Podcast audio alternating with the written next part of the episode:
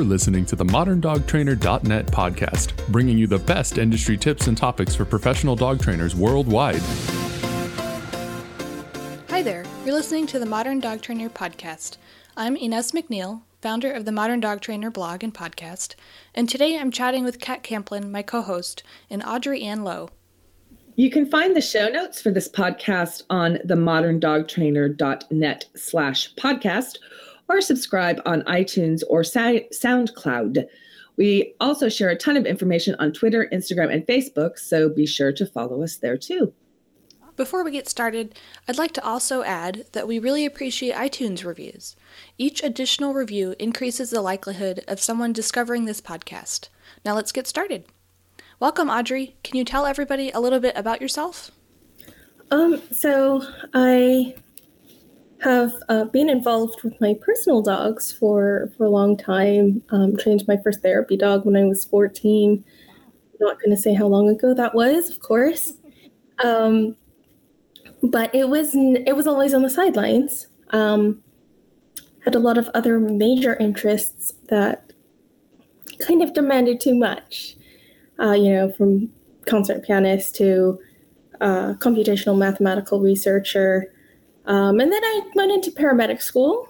Wow. That ended up um, after I graduated from that, I ended up going to uh, uh, join a search and rescue team, and that's actually where I sort of realized, that, hey, I want to get more involved with dogs. Wow, that's amazing. that's awesome. So, were you actually a, a paramedic? That was your career before becoming a dog trainer? Uh, so, I worked as an EMT uh, and then went to went all the way through paramedic school. Part of that was spending 500 hours working as a paramedic under um, under existing paramedics, and that's that's when I realized, you know what, I don't think I want to do that for the rest of my life. Yeah. I want to be in public safety, but not not as a career. yeah, that's uh, maybe that's why they make you do the 500 hours. Oh, it definitely. Yeah, yeah, no, I actually used to want to be a veterinarian until I worked uh, in yep. a clinic. So, for sure. Um, what made you decide to, you know, become a dog trainer per se, compared to all? Obviously, you had uh, other interests as well. So, why dog training? Right. Um, so, you know, after I started volunteering in search and rescue, um, and I was like, wow, this is this is also something my dog could do. This is something that um, I, have always had trouble finding enrichment activity for her because she's a wild born primitive dog. Um, so tons of energy, and she's so picky about how she uh, expends that. Um, usually just goes through the roof of the garage or something.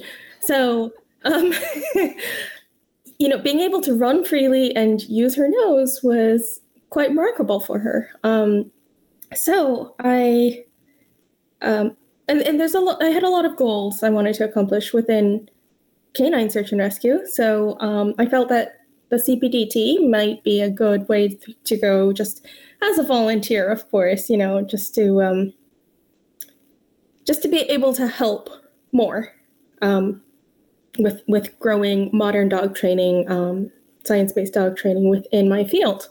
And of course, CPDT requires 300 hours. So what did I do? I went and got a part-time dog training job. Of course, anytime anyone asked me if I was a dog trainer, I would say no. But um, and it really wasn't until a friend of mine um, asked me if I would be interested in her job, dog training job, that I thought about it becoming a career. And I, my immediate response to her, my initial response was, I would love your job. That's my dream job, but I'm not a dog trainer. and this was while I was teaching three classes a week oh, wow. um, at that facility. I didn't end up getting the job, but that's what made me actually realize that this is ludicrous. I this is what I want to do. This is what I'm already doing. So that's how it that's how it happened. That's awesome. That's awesome. It's really awesome. So, in our previous conversation, you mentioned that you left your job already. So, can you tell us a little bit about how you prepared to leave your job to pursue dog training? So, um, I when I started working a part time um, dog training job, um, I was I just went from full time to part time EMS, Okay. um, and that was easy. That was a smooth transition. Now, when I decided to strike out strike out on my own and start my own dog training business, that I did not prepare to leave. That job I didn't prepare to leave at all. Um, it just it kind of happened. Um, actually, I wasn't I wasn't planning on starting my business, but I left my job suddenly. Um, and so instead of like that's when I decided, you know what, I know I want to start my own business in a year. Um, I have a couple of people who've been lining up as clients, and I don't want to go through the whole job search thing right now. So, so yes, not very prepared. So, how did you know what steps you needed to take to start your dog training business? I didn't. okay, So I so literally Googled how to, uh, what was it, North Carolina, um, how to start a small business. awesome. The third link was um, the state's official guide on how to start a business in North Carolina. Wonderful. awesome. so, you looked at just general small business resources. Did you look at any specific dog training resources of how to start a business, or did you just sort of go with the flow with the all catch all sort of small business thing? Oh, I just rode the surf with that one. yeah. All right. I mean, I was already planning. I, um, you know, I, I had plans to take my CPDT, which I just took. Um, still haven't heard the results on that, but uh, so that was already um, something I planned as just as a volunteer thing. Um, Right. But yeah, further than that, I hadn't looked at all into um, how to start a business, yet let alone how to start a dog training business. Okay. I don't so often do that. So Yeah. it really, yeah. Um, so how are you marketing yourself or differentiating yourself from uh, other businesses in your area? Well, initially, um, I went with word of mouth, of course, um, but also uh, Thumbtack. Uh, of course, I fell prey to the Facebook ads, you know, boost posts and things like that, um, until a friend of mine who has an MBA told me to stop. Um, there was that. Um, but yeah, that, and then I, I got a couple of good customer, good clients from Thumbtack, um, and then realized I was still in the midst of setting up a whole lot of infrastructure. So I took down my Thumbtack, and I'm taking word of mouth referrals, and that's it for now until we have our you know physical facility launch and um, so we're coming up with a marketing plan for that right now Oh wow! So you're actually gonna um, get a facility then in your area? well um, i was already in the process of looking for a, a home to purchase okay. um, we're actually not adding any cost to um, you know our existing lives Yeah. Awesome. Um, tell me a little bit about what your dream kind of dog training business looks like. Um, we initially um, thought of it as a computer assisted dog training uh, company, not so much working with actual dogs, but developing tools for dog trainers. Because remember, I hadn't planned on becoming a dog trainer. so I was going to take my computational mathematical background and um, Steve's computer science PhD, and we were just going to work on creating um, tools that could help help people train train smarter. Um, Wow. that's actually still where we want to go. Um, but I I think I've realized I think we've both realized that um, our home is the best place to test this with client dogs, and That makes physically working with client dogs is going to still be a part. Yeah, absolutely. That makes so much sense. Um, so obviously you're looking to create kind of like essentially digital tools to help dog training, uh, the Yeah. dog training process. Um, what else are you looking to achieve as like a maybe more of like a dog trainer? Well, so I want to progress with, um, you know, my own my own training. Um, right now, I'm involved in search and rescue, and I absolutely want to continue with that.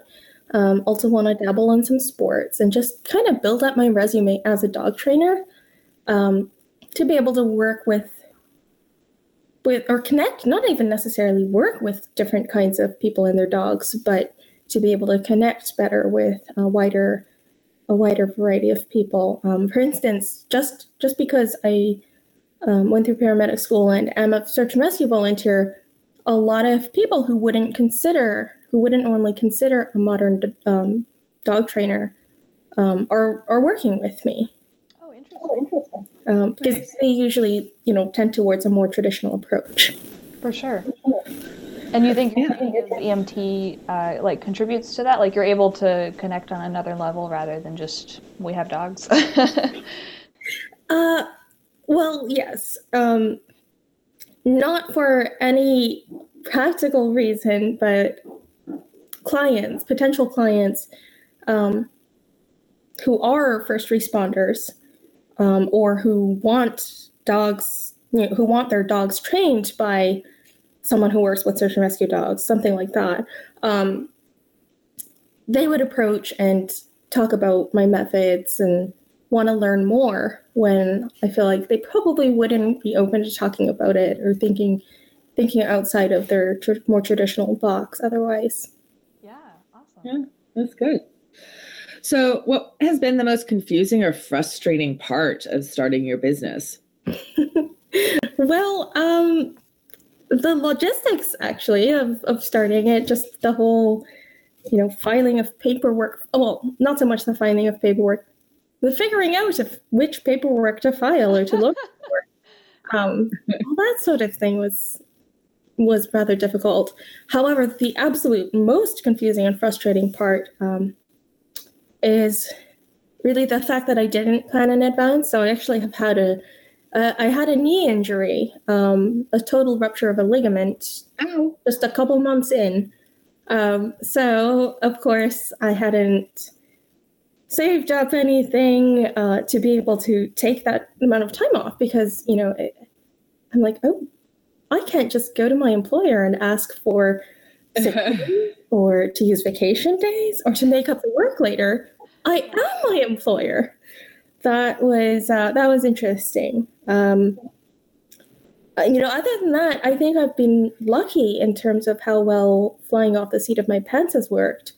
Um, but even in the best case scenario, things things can just get derailed, and that's why that advanced planning that I didn't do should have would have been very important. Awesome. Is there anything that you are currently still working on or struggling with? um, yeah, saying no. Um, Yeah, that one's hard. It is. The the issue is I have a limited client capacity um, because I'm you know I could I could handle more clients, but I'd be um, shoving setting up infrastructure off to the wayside. Right. I still have work to do on my website. I, I have a lot of work that doesn't involve training with clients and their dog. So I need to carve out time for that. And I do, but then someone says, but my my dog is, you know, seven months old or what actually nine months old. Nine months old and we're worried that she's gonna start biting people soon and you know this is time sensitive. Yeah. And of course I don't say no. So the deadlines I try to meet on setting up my business, um, because that's still in process, um, that falls by the wayside, and I get off schedule with that, which is something I'm struggling with. Yeah, for sure. I think um, that's something that all dog trainers kind of struggle with. Is we get contacted all the time, you know, with like you said, time sensitive behavior issues or you know puppy issues, and we know that that can be time time sensitive too. Right. yeah. No. it's really hard to say no. Um, so, what kind of dog training challenges have you come across with your clients so far? What kind of cases are, are you seeing? Unfortunately, I see a lot of behavior um, behavior issues. Mm-hmm. You know, I, I, don't work directly with um, behavior issues. I mean, I don't do behavior modification, and I'm very clear about that. However, um, many of these dogs are still in need of dog training, learning how to perform behaviors. Um, but of course, their behavior issues come into play.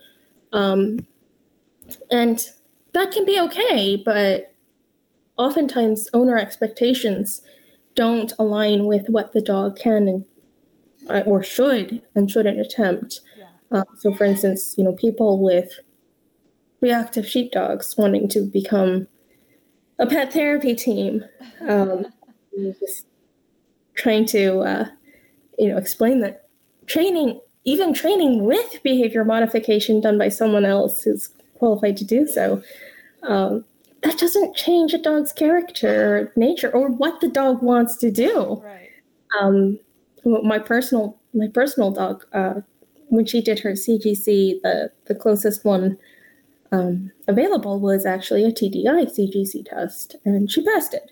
There is no way she would make a good therapy dog. She would yeah not enjoy that, and a lot of people just don't understand that. Um, I would say the majority of my clients, I, I have some sort of issue like that with them.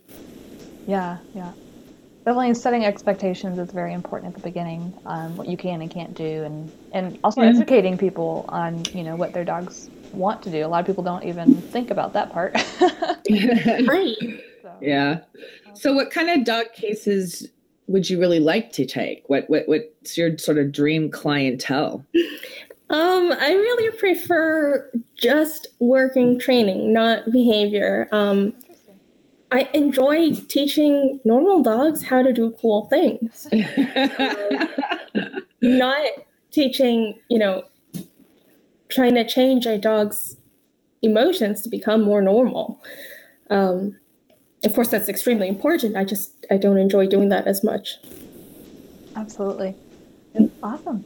So, for instance, search and rescue is we're teaching dogs how to perform complex behaviors, or right. you know, training dogs to do, perform tricks and things like that. That makes sense. Yeah, they already have a, a solid foundation of just you know good behavior to begin with. Um, you know, so they can perform those tasks. Yeah. Yep. Well, thank you for joining us today. Do you have any last words for the audience? any words of wisdom as you were starting up, maybe? Thank you for having me. Thank you for and thank you for listening to this podcast.